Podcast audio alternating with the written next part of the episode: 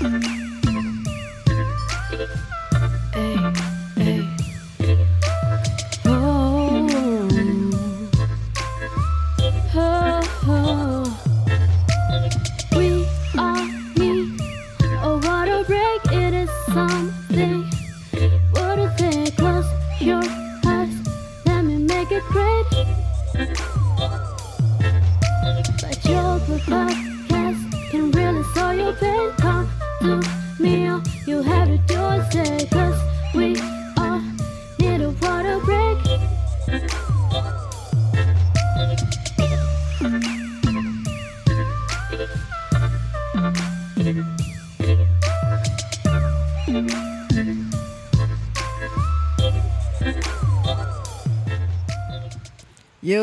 lagi bersama kami Bajul Podcast. Kali ini kita lagi nggak di Surabaya. ini ada di mana ini ya? Kok tempatnya enak gini, sejuk-sejuk panas lah. iya. Ini kita sekarang ada di DIY. Nggak tahu dalam rangka apa kok tiba-tiba kita di sini. nggak, nggak eh, mak- mak- maksudnya nggak ada rencana untuk sebenarnya nggak ada rencana untuk rekaman ini sih sebenarnya. Cuma kebetulan aja lagi di sini langsung aja bertemu sama beberapa orang yang sedang ada di bukan sedang ada yang tinggal di daerah sini.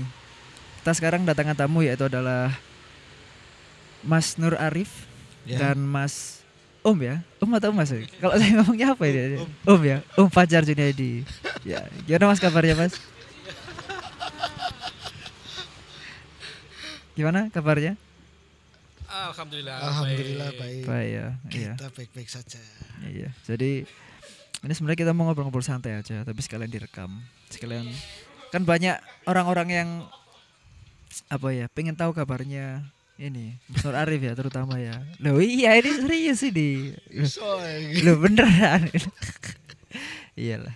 Jadi eh sebagai awalan ini kita di DIY sebenarnya mau rekaman tentang ya bahas tentang sepak bola. Seperti biasa bahas sepak bola tapi mungkin kita ulas lebih dalam lagi tentang Mas Nur Arif. Seperti apa sih orangnya itu sebenarnya? Siapa sih sebenarnya Mas Nur Arif ini? Dan apa sih profesinya gitu? Sebenarnya awalnya itu gitu. Siapa mas ya Oke. ditanyakan seperti itu siapa ya? Eh, kita awalnya sebagai kemarin bis alhamdulillah selama tiga tahun sebagai analis dan bagian statistik dari tim persebaya iya awal 2017 sampai dengan akhir 2019 kemarin. iya Itu. Jadi yang sebenarnya mau ditanyakan tuh kan eh kan nggak namanya profesi kan nggak tiba-tiba pasti ada Hmm. latar belakangnya kenapa gitu kan. Kalau Ya, Mas Mas sendiri gimana? Kenapa kalau saya sendiri sih kenapa mau bekerja di di sepak bola ya karena saya berpikir passion saya di sepak, sepak bola? Tapi kalau uh, awalnya kan dulu saya memang pekerja kantoran di Jakarta sana. Habis itu bosan di kantor. Orangnya saya ini tipe orang yang apa ya? be- ingin bebas lah dalam bekerja. Eh tiba-tiba ada lowongan di salah satu uh, akademi sepak bola di Jakarta. Akhirnya saya coba mendaftar dan diterima di sana. Akhirnya dari situ berlanjut berlanjut sampai 2017 masuk ke Persibaya, Persebaya, dibawa oleh Coach Iwan Nah. Setiawan. Berarti kalau misalkan eh, apakah ada ini apa ya punya apa namanya basic statistik berarti? Saya pernah belajar secara otodidak di Villa 2000. Oh, Oke. Di sana salah meskipun itu bukan job deskripsi saya yang utama, tapi di sana saya bertemu dengan beberapa orang yang menjadi inspirasi eh, saya untuk bekerja di bagian tersebut. Mm-mm. Itu aja sih. Salah satunya teman dari Surabaya juga ada Mas Rohmet Setiawan dan kawan-kawan. Salah satu itu yang eh, inspirasi-inspirasi saya sih. Hmm. Tadi Karena awalnya kan mereka juga sebetulnya tidak tidak ada basic eh, Iya. sepak bola profesional. Apakah menjadi pemain? Nah, tapi akhirnya bisa. Nah, itu yang mem- yang membuat motivasi saya sih. jadi sampai sekarang menikmati itu ya. Ya. Karena kan tadi eh, sudah disebut passionnya dari awal dari mungkin dari sejak muda lah ya, sejak Hmm. muda sejak kecil itu passionnya sepak bola. Ya. Waktu nanti berkeinginan berkecimpung di dunia sepak bola entah itu apa gitu berarti ya. Ya. Dan syukur anu apa namanya sudah terlaksana gitu. Terlaksana Ya. lah pada akhirnya kan. Kan sebelumnya kan dikasih tahu Nah, bahwa eh, pekerja kantoran seperti ya. itu. Alhamdulillah udah pernah jadi manajer juga, jadi sekretaris klub juga pernah. Sekarang mencoba ke bagian yang lebih mendalami ke teknis sepak bola. Iya. Itu salah satunya bisa di bagian analis dan performa tim itu juga bisa. Iya. Termasuk di performa tim ini adalah di bagian statistik. Karena di situ kan diulas banyak eh, kriteria-kriteria, kemudian parameter-parameter yang perlu diperhatikan dalam sebuah permainan sepak bola. Itu sih mas. Iya. Jadi kalau bisa dijelaskan lebih lebih dal- dalam lagi lah. Maksudnya Hmm. nggak terlalu dalam ya, lebih luas lagi gitu. Eh, tugas utama seorang apa apa berarti? Data analis gitu ya, bisa dibilang Iya, data analis iya, ya. bisa Di sepak dibilang bola itu analis. seperti apa gitu. Ya kita kan untuk menjadi data analis kan kita memang perlu data. Data itu bisa kita peroleh dari berbagai hal lah, bisa dari teman, dari ya, sekarang ada Berbagai internet, sumber lah ya pokoknya ya. Kemudian bisa dari dokumentasi sendiri dengan rekaman, nah, terutama rekaman di latihan. Nah itu kan penting sekali. Dan terakhir kan bisa juga didapat dari rekaman saat tim itu menjalani match resmi Oh, oke. gitu. Nanti kita bisa compare dengan Oh, beberapa iya. aplikasi yang ada di software lah. ya. kepelatihan sepak bola sih. Jadi Gitu. eh, untuk sekarang ini di bilang aja sepak bola modern jadi teknologi itu sangat-sangat membantu berarti. Ya, Untuk sangat meng- eh, tadi kan bilang mengkomparasi Hmm. antara yang sebelumnya terjadi dan terjadi saat itu Hmm, gitu. Iya. Sangat penting. Teknologi di sport khususnya sepak bola untuk masa sekarang sangat penting karena di situ kan bisa dengan teknologi bisa membantu kita melihat eh, seorang performa pemain apakah dia apa ya eh, mengeluarkan kemampuan terbaiknya dalam kondisi fit atau Iya. kondisi kurang fit kan bisa bisa kita ketahui dari menggunakan aplikasi itu. Berarti bisa diketahui eh, antara seorang pemain atau malah tim sendiri ya? Iya. Iya kan gitu. Awalnya kan dari seorang pemain Seorang lalu main mempengaruhi yang lain gitu ya. ya bisa di compare ke dalam tim juga gitu. Oke. Sebenarnya menarik ini karena ini eh, pertanyaan saya gini, apakah di ini ngomong di Indonesia ya, kalau di luar kan mungkin hampir semua ya, hampir semua Hmm. mungkin sudah punya ya, Iya. atau beberapa mungkin belum, kok di luar Indonesia gitu. Kalau yang eh, yang sudah sangat profesional kan di eh, Eropa terutama Eropa, Eropa, iya, mungkin kalau Asia Jepang, Thailand, Cina Iya, beberapa iya. kan sudah menggunakan itu. ya memiliki sport science lah. Kalau di sekitar Indonesia mungkin kita bisa jad, apa tolak ukurnya adalah di sepak bola Australia. Hmm. Di sana kan eh, sport science sangat sangat apa ya sangat diberdayakan sekali di sana. Mereka punya training ground yang dilengkapi dengan fasilitas. fasilitas-fasilitas pendukung seperti fitness, gym, nanti ada eh, ruangan khusus untuk analis dan lain-lain.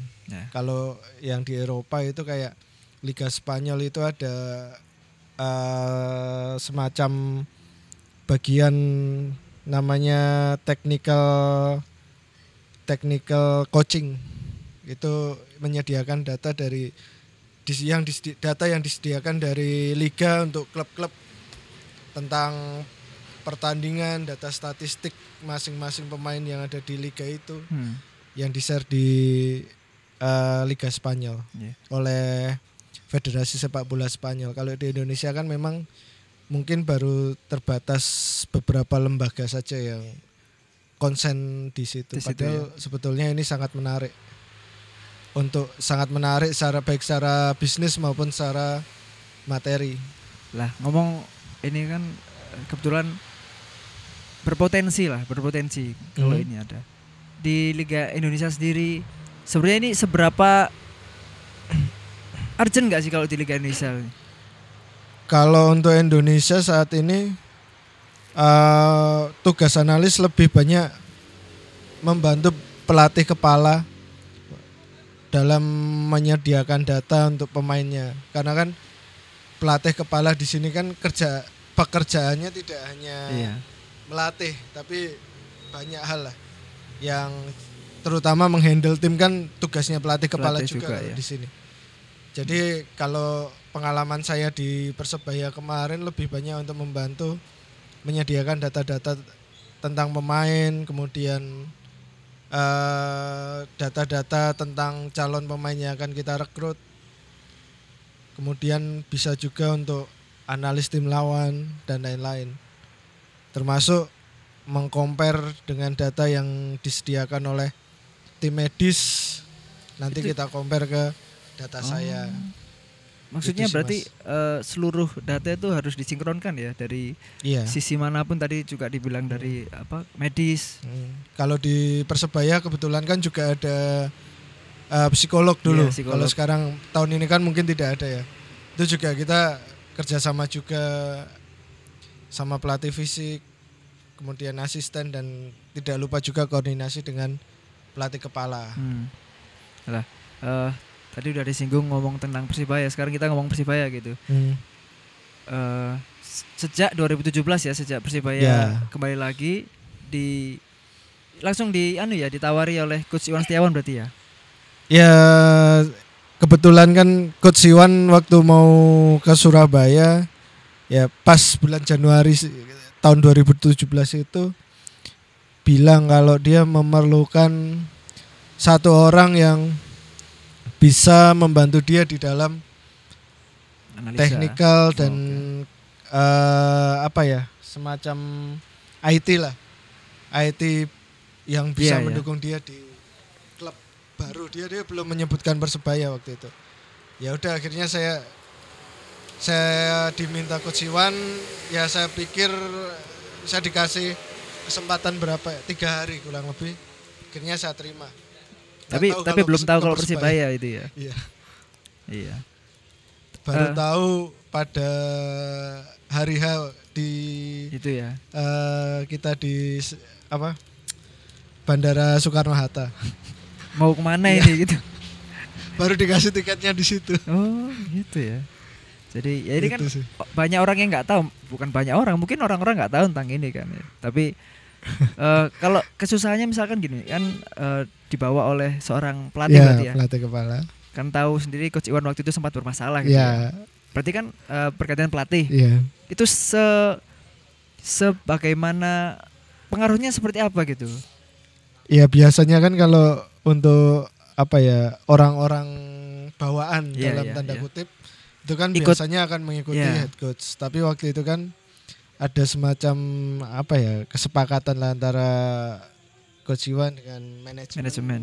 kalau manajemen masih memerlukan saya membantu di Persebaya untuk Liga 2 waktu itu akhirnya saya izin baik-baik dan manajemen juga izin akhirnya saya tetap di Persebaya Mm-mm. Eh, habis itu pelatihnya coach Ave, coach Alfredo Alfredo Vera. itu Iya. Itu yang sebenarnya yang dan Mocha yang kita penasaran kan gitu. Se- pengaruhnya seperti apa sih? Kan ini kan dibawa oleh Hmm. seorang pelatih terus pelatih Ya. ganti. Biasanya kan pelatih baru kan membawa gerbong gitu kan ya. Itu. otomatis kita har- kita harus Adaptasi lagi menyesuaikan kan sih. ya, menyesuaikan Ya, lagi kan itu. menyesuaikan dan pesan manajer waktu itu Mas Abut cuman satu ke saya Mas kamu harus cepat beradaptasi dengan pelatih baru oh iya Pak siap akhirnya ya tidak terlalu lama untuk eh, adaptasi dengan beliau karena saya juga di Jakarta juga eh, pernah ketemu dengan asistennya si Esteban Ya Stefan Busto, Coach Mocha itu jadi sudah sedikit hafal lah Hmm, untuk gaya-gayanya, ya. gaya bermain dan lain-lain. Lah setelah menjuara Liga 2 terus di Liga 1 kan. Ya, juga sempat bermasalah. Akhirnya ganti lagi coach eh, siapa? Coach Janur ya kan. ya, Nah itu kan gimana? Maksudnya eh, di Persebaya kan unik kan. Hampir setiap tahun itu ada masalah yang serupa gitu tentang pelatih gitu. Jadi kan kalau di Mas sendiri yang di dalam tim sebagai salah satu staff coach berarti ya. Itu seperti apa itu? Ini ganti lagi, ganti lagi. Ya Persebaya ini sebetulnya tim kuat, kuat secara materi, kuat secara sejarah, dan kuat secara eh, tim. Tim dalam arti banyak lah bisa apa antar chemistry antar pemain Chemistry ya. dan apa ya eh, Kekompakan mungkin. kekompakan ke- kekeluargaan di persebaya itu tinggi namun yang perlu digarisbawahi untuk bisa menyatukan semua itu harus komunikasi yang baik, Baik. ya salah satunya lebih ke Itu ya. lebih ke komunikasi sih selain hasil yang minor ya Hmm. lebih ke komunikasi. Nah, kalau mungkin kalau Persebaya sekarang kalau mau sukses ya harus mempertahankan cara berkomunikasi yang baik dan benar. Baik di dalam tim maupun dengan supporter khususnya bonek. Iya.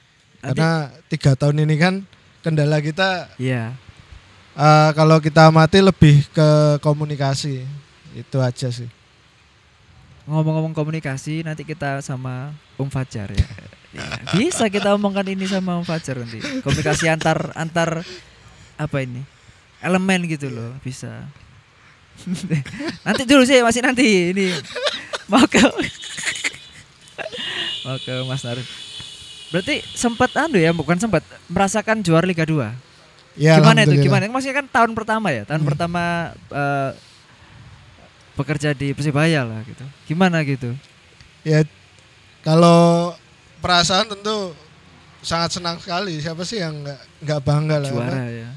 Eh, bahwa tim juara akhirnya lolos ke Liga 1 semua pasti akan senang tapi cerita-cerita di Bali itu Iya. kan kesusahan kita, kendala kita kan kita yang tahu kan. Iya. Kerja keras kita kayak apa.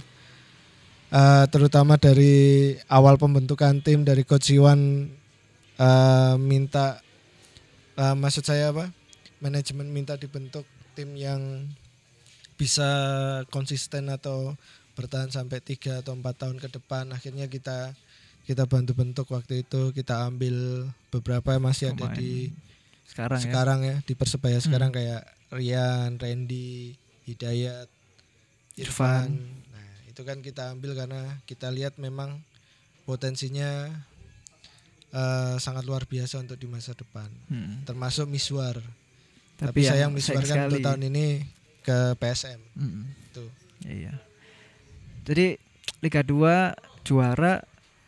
Tapi waktu di awal bekerja masuk itu ya, sempat terpikir nggak sih?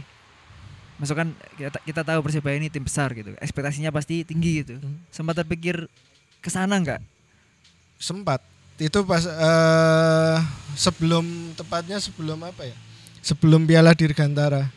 Oh, masih ya kan dulu kan berarti? ada Piala Dirgantara. Cup ya di sini Maguwo ya. Ya kita juara satu juga. Mm-mm.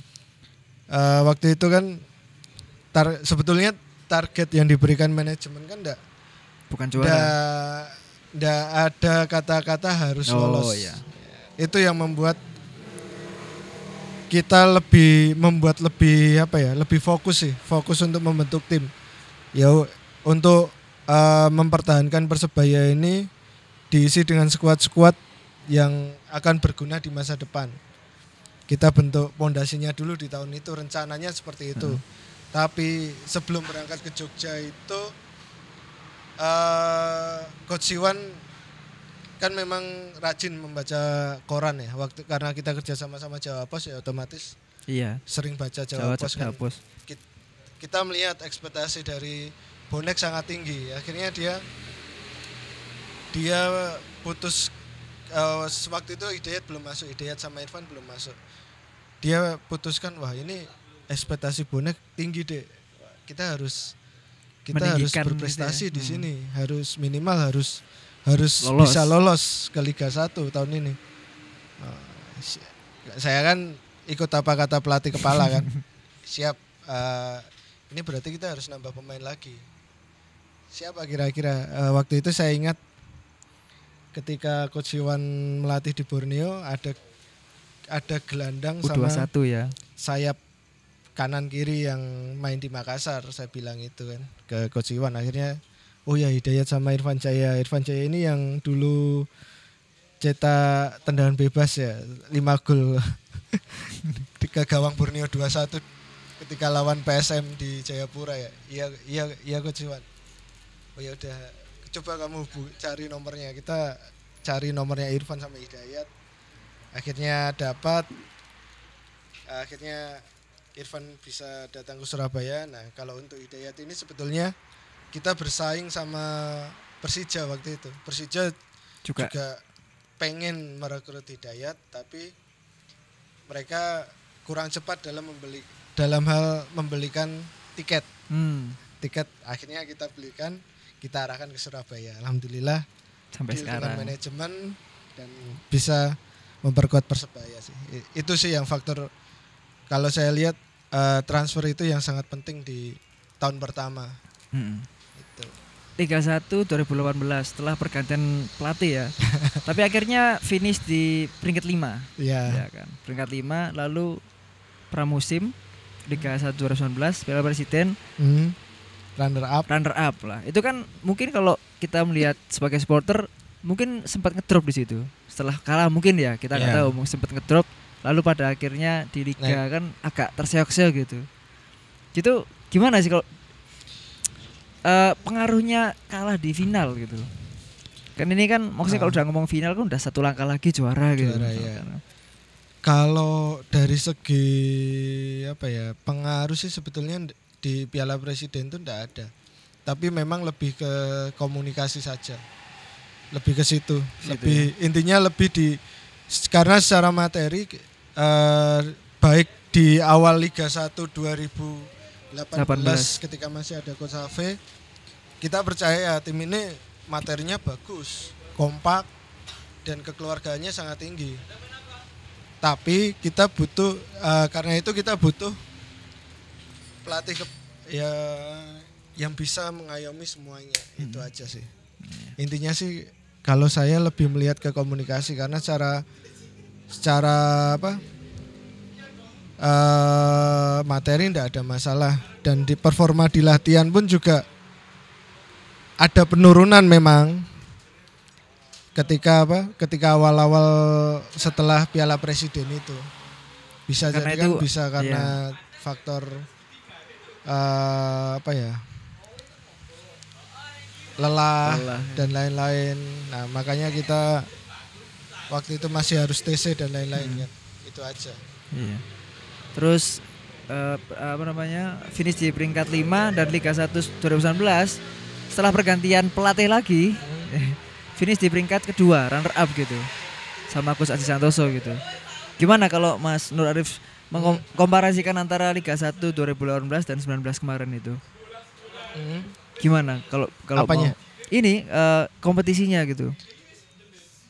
Eh, kalau secara kualitas kompetisi lebih berat di tahun 2019 itu lebih lebih apa ya lebih kompetitif lah tapi karena kita materinya kan Mm. kumpul tiga ada yang dua tiga tahun kan Iya. jadi lebih secara permainan kita eh, apa ya kita kompak kita tidak perlu penyesuaian lagi Lagi. lagi cuman ambil beberapa pemain baru cuman itu aja dan apa ya ditambah kita kan perlu eh, pemain-pemain yang kuat pegang bola itu yang karena filosofi yang kita bangun kan filosofi persebaya Mm. umpan-umpan pendek progresif cetak cetak banyak Cetak gol banyak itu gol. aja Oke.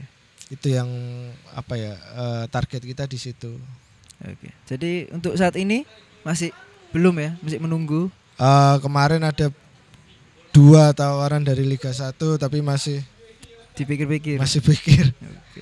karena ya banyak hal yang perlu Iya, apa ya perlu saya ya. pertimbangkan di sini Eh, kebetulan kan juga saya pengen kerja juga di dekat keluarga Oke. jadi perlu yang Iya, paling pokok itu Iya. Ya udah. kalau masalah lain-lain Gak masalah. ya. menyesuaikan. Ini sekarang kita loncat ke Um Pacar. Ayo. Ya. Kita tadi barusan ngomong sama Mas Nur Arif ya. Sekarang ngomong sama Om Fajar Junaidi. Tadi sudah disebutkan komunikasi. ya. Sebenarnya komunikasi antar berarti kan kalau ngomong komunikasi antar ini ya. Manajemen pemain dan supporter berarti gitu. Kalau dari Om Fajar sendiri perannya komunikasi ini seperti apa sih? Kalau menurut saya gini, mari kita karena latar belakang saya adalah dosen ilmu komunikasi, Iya. mari kita meletakkan komunikasi dalam konsep paling mendasar. Kalau mengikuti Harlot Laswell, komunikasi itu kan who says what, to whom, in what channel, in with what effect. Oke. Nah, tentu saja kita mengharapkan efek itu efek yang positif, positif. bukan efek yang negatif.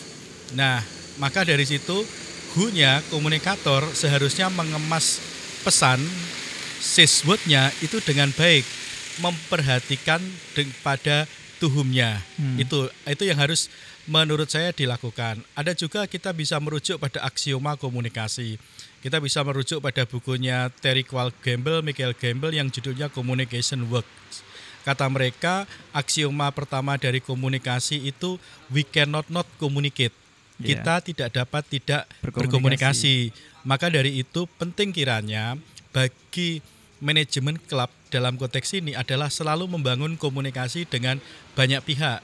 Salah satunya adalah dengan fans atau supporternya. Supporter. Kalau kita lihat klub-klub di luar negeri itu kan sudah mengelola relasi dengan fansnya dengan luar biasa. Mereka memberikan pelayanan yang sungguh luar biasa kepada para fansnya. Nah ini yang di Indonesia sepertinya belum sepenuhnya ke situ. Kita bisa melihat dari akar historisnya kalau kita bicara tentang relasi penonton dan klub sepak bola di Indonesia dikelola sebagai penonton modern kan baru beberapa tahun belakangan Iya. ini.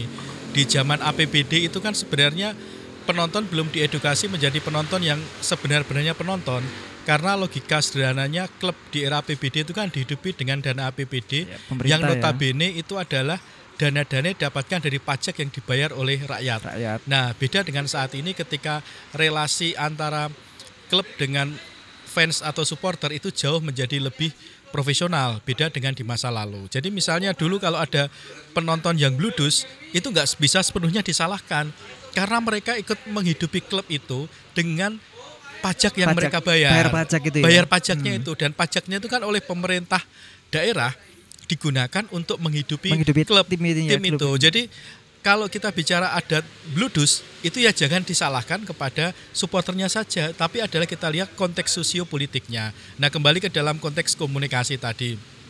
Menurut saya perlu kiranya klub sepak bola di Indonesia itu menempatkan person dalam posisi sebagai fans relation untuk membina relasi dengan supporternya. Kita lihat eh, pergerakan supporter di Indonesia saat ini kan luar biasa. Hmm. Mereka jauh well educated daripada, Daripada supporter di masa lalu. Meskipun kita nggak bisa merujuk Iya. eh, masa lalu tidak Iya. well educated. Iya. Eh, Mas Arief dan teman-teman dulu di Slemania Cyber itu luar biasa. Saya ingat banget ketika PSS Sleman itu sedang terpuruk ngadakan apa Mas dulu?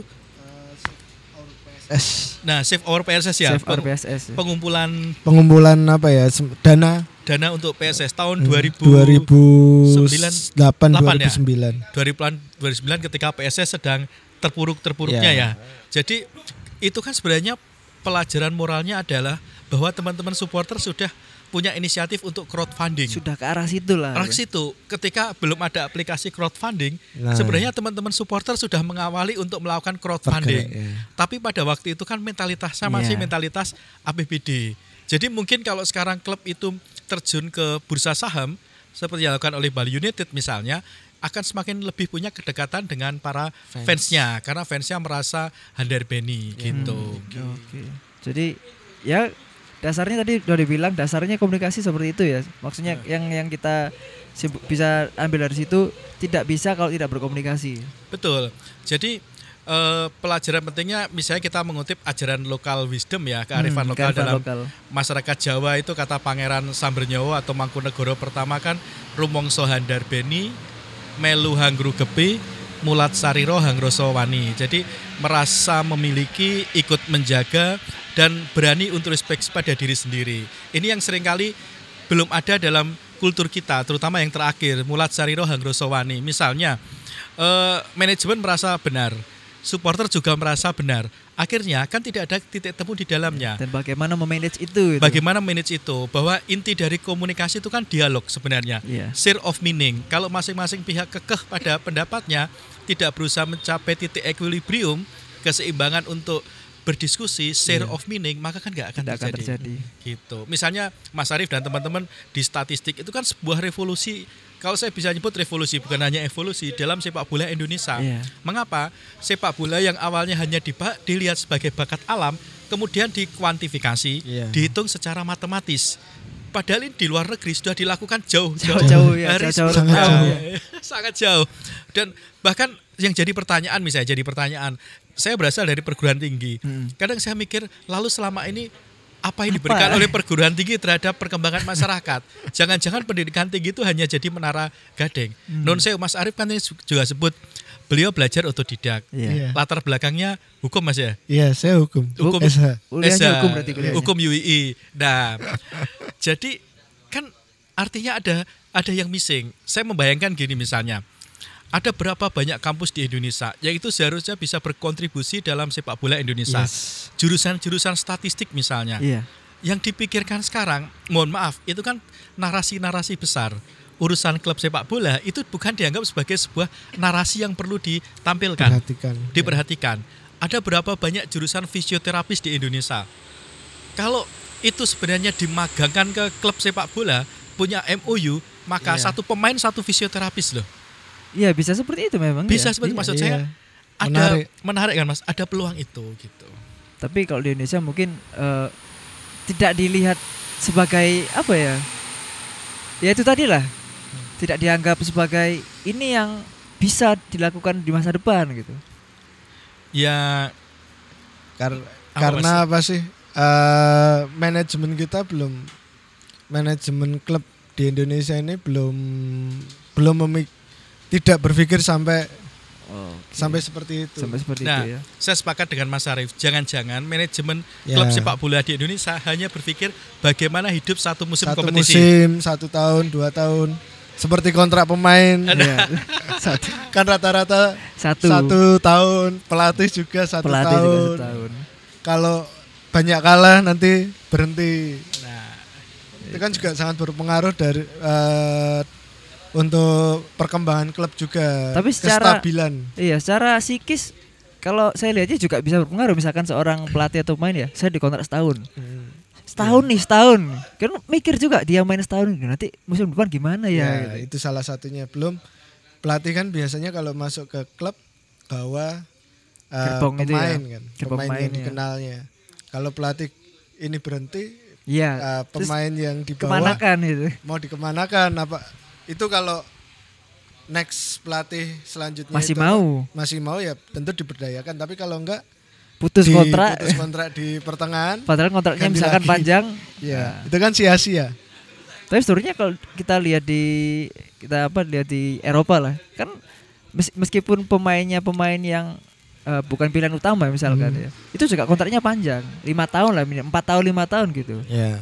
Gitu. Oleh karena itu kan eh apa ya klub Indonesia ini harus punya struktur yang berjenjang. Ya, sekarang alhamdulillah sudah ada eh, Elite Pro Academy, EPA dari U16, U18, Kemarin akhirnya ke 20 U20 dan senior itu kan artinya sudah berjenjang.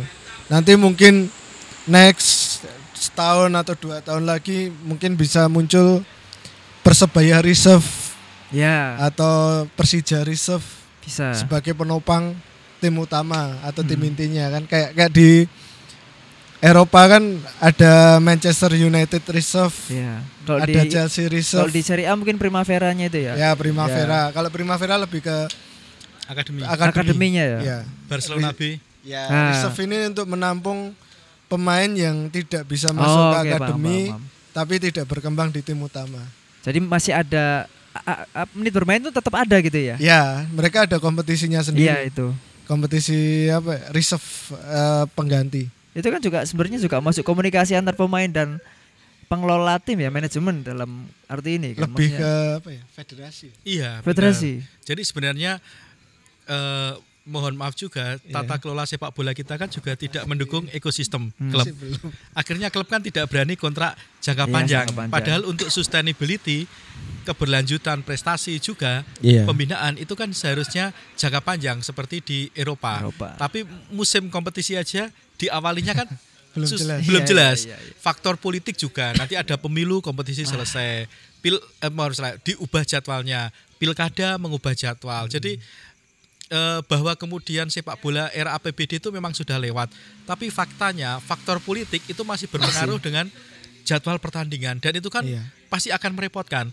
Peak performance pemain pun Susah. juga bisa susah untuk diprediksi begitu. Iya, jadi kalau ngomong sepak bola Indonesia ini macam-macam lah. Eh, bukan masalahnya, bukan ngomong masalahnya apa ya? Pengaruhnya dari mana-mana, teknis dan non teknis, terutama non teknis yang tadi masalah eh, apa namanya, barangkali ada pemilihan, itu kan Hmm. jarang sekali ditemui kalau di luar gitu kan. Iya. Maksudnya eh, jadwal sudah tertata, mungkin kompetisi selesai tahun itu. Sebulan kemudian jadwal musim depan mungkin sudah keluar. Kalau di Iya. Indonesia sendiri kita lihat musim inilah baru draft ini. Draft kan draft pun belum disetujui. gitu. Iya. Kabarnya eh, liga mulai tahun eh mulai tanggal 29 Februari. Sekarang sudah tanggal 8. Seharusnya sudah sudah beres semua lah gitu kan. Tuh, tapi yang terjadi kan ya belum apa-apa gini. itu hampir terjadi setiap tahun loh itu. Tuh. Iya, apa ya? eh, ya intinya di di kepengurusan yang baru ini kan harus ada perubahan yang lebih baik sih. Untuk ya semuanya, semua aspek sih karena kan sebetulnya sepak bola ini kan kalau dikaitkan dengan lapangan kerja juga nanti Iya. bisa membuka Betul. lapangan kerja yang luas sekali Iya, kayak Betul. kayak ini persebaya ini kan ada smack doors Smackdoors ya. Smackdoors. Mm-mm. itu kan akhirnya mem- mengkaryakan Mengkaryakan. Itu kan anak-anak masih STM SMK itu, SMK ya. kan. Mm-mm. belum nanti ada perlengkapan Macam-macam lah ya. ya apalagi kalau ada EPA Elite Pro Academy nanti kan juga ada SDM SDM lain yang bisa bekerja di situ sebetulnya menarik sebetulnya luas sih untuk eh, apa ya sepak bola ya yang lebih baik jadi harus harus dikelola harus dikelola dengan baik juga Mm-mm. dan terstruktur itu yang paling penting Mungkin Mas Fajar nambahkan? Iya, menurut saya yang harus dilakukan adalah memperbaiki ekosistem sepak bola kita. Federasi harus eh, tidak lagi terjebak pada persoalan perebutan ketua umum seperti yang selama ini terjadi. Mm. Setiap Kemudian ini ya. Setiap periode dan kemudian selain klub menurut saya yang perlu diperhatikan adalah Asprof. ya Ya, Mas Prof. karena kan pembinaan sepak bola di Indonesia itu dua kaki. Satu kaki adalah di klub, satu kaki di Asprof. Asprof. Jangan sampai kemudian tumpang tindih. Jadi misalnya kayak gini. Jangan sampai misalnya rekrutan untuk pemain Elite Pro Academy itu kemudian masuk ke wilayah-wilayahnya Nah. Asprof. iya Jadi misalnya ketika ngadakan roadshow ke daerah itu tujuannya bagus. Selalu City bagus. Tapi dalam sisi yang lain harus dilihat juga kemudian bibit-bibit unggul yang masuk ke jalur Asprof itu akan Ke mana itu? tertarik ke jalur EPA. EPA EPA. Jadi hal-hal seperti ini harus di disiasati. Jangan sampai dalam tanda kutip ada dualisme pembinaan, saling Iya. rebutan calon-calon bintang di masa depan. Karena yang saya lihat sudah mulai ada kecenderungan seperti Iya. itu ketika beberapa klub itu mulai mencari pemain Bakat. bakatnya di daerah. Meskipun klub sebenarnya kan punya tujuan lain, membangun brandingnya di daerah, bisa mencari pemain di daerah yang bisa jadi brand ambasadornya di daerah. Iya. Dan sebenarnya tujuannya baik, sekali lagi tujuannya baik. Tapi dalam sisi Asprof, yang Asprofnya itu bagus, menjalankan kompetisi Liga 3, Piala Suratin, juga bisa menjadi kontradiktif. Meskipun kita tidak bisa melihat semua Asprof di, Jog- di kok Jogja, di Indonesia, Indonesia. itu baik dan setara kemampuannya. Jadi Iya.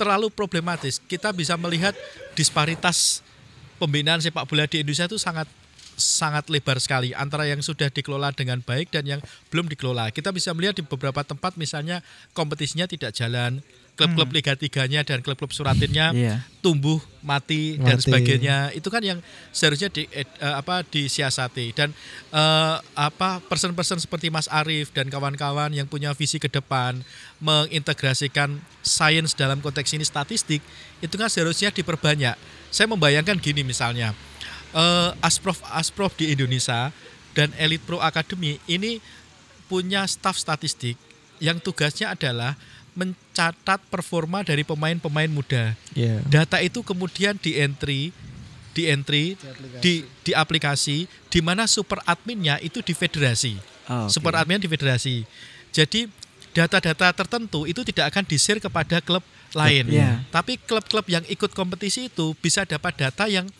berkaitan dengan klubnya Iya. yang bisa di-share kan itu tinggal sistemnya diatur aja Hmm. eranya sudah terkomputerized jadi pasca pertandingan misalnya staff analisis dari masing-masing klub di usia dini ini memberi mem- menginput datanya. menginput datanya. Jadi misalnya kasus pencurian umur nggak akan terjadi akan dengan terjadi. seperti itu. Iya. Misalnya ada pemain baru, misalnya kayak Supriyadi, Koko Are yang muda Sekarang ya. baru naik ini.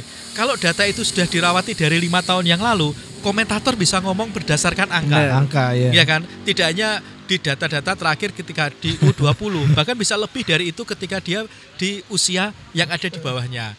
Jadi menurut saya sepak bola Indonesia harus menjadi dimatematika-kan, Mm-mm. distatistikan dengan sebaik-baiknya.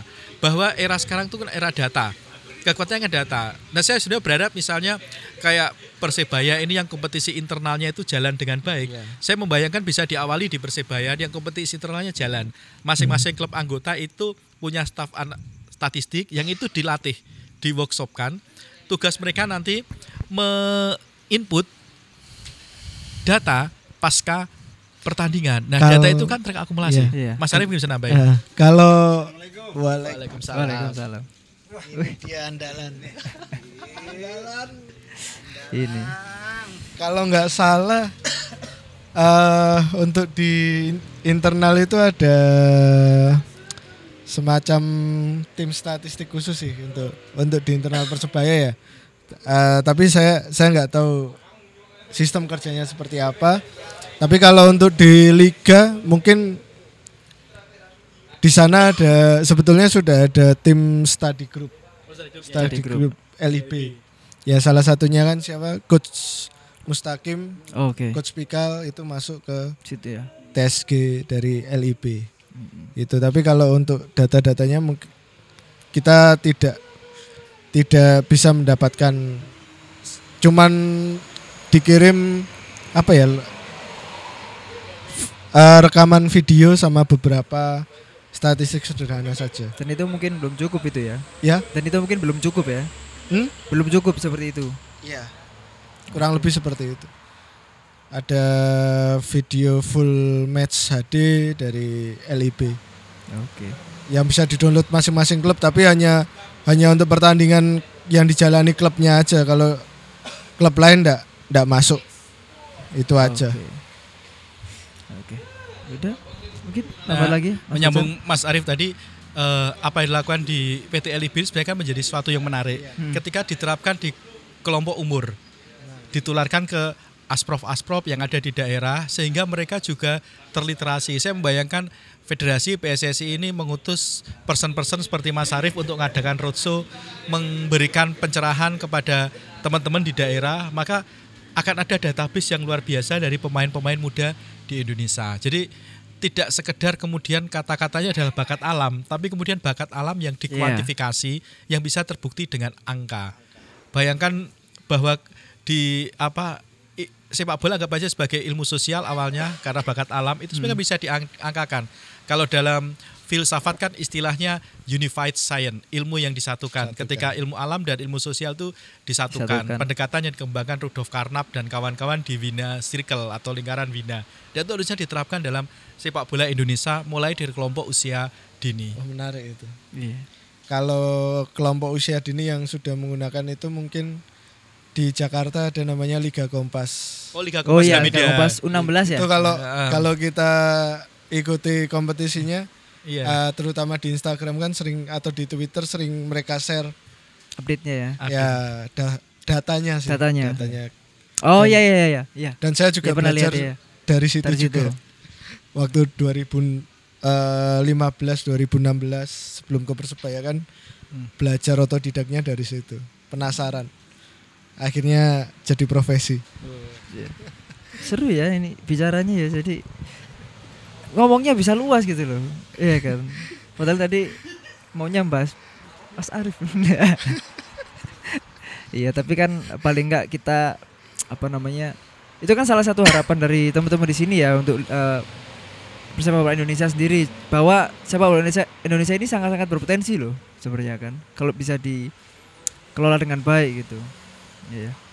Mungkin ada tambahan? Ini kita kedatangan teman baru, Cak Teman baru baru. baru datang, Teman baru rasa lama. tahun baru tahun baru datang maksudnya. ya udah. Kalau nggak ada tambahan, mungkin ada pesan-pesan setelahnya. Mungkin untuk Mas Tun Arif Apa ya? eh, apa namanya harapannya untuk Persebaya Ya seperti apa? saya s- sebagai yang pernah bekerja di sana tentu berharap persebaya ini materi sudah sudah bagus. Akhirnya kan kita persebaya bisa dapat Angga Saputra dan Abdul Lestaluh ya tadi sudah dikenalkan juga. Kalau dari secara materi sudah bagus secara teknik juga ada Coach Haji dan staff tim pelatih yang lain tentu juga saya pikir juga eh, sudah berkualitas juga kan di Indonesia. Harusnya sih prestasinya bisa lebih baik dari 2019. Asal Asal bisa menjaga komunikasi.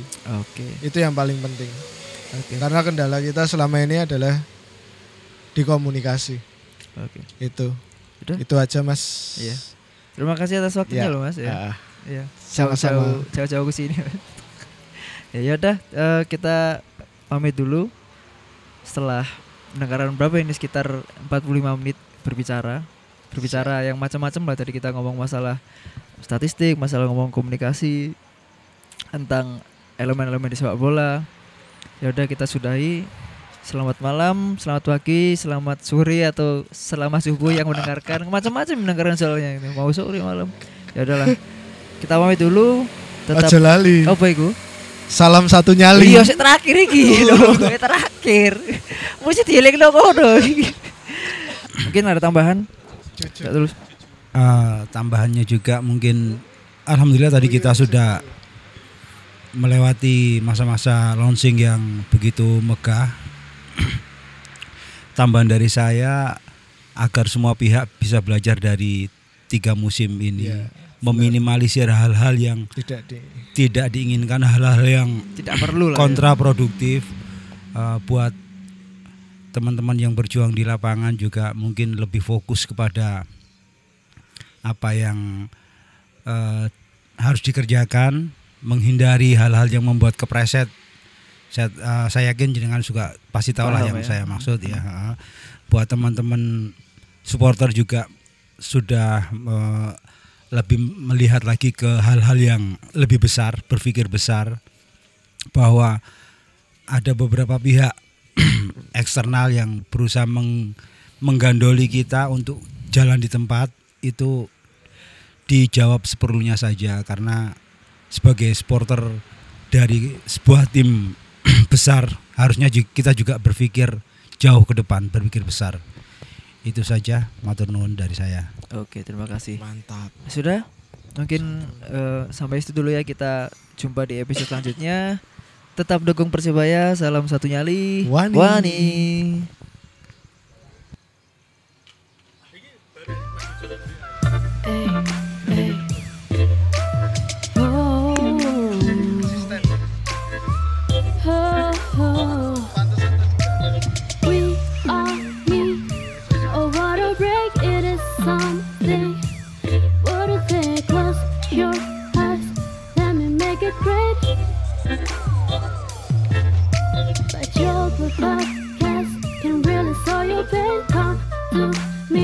You have to do cause we all need a water break.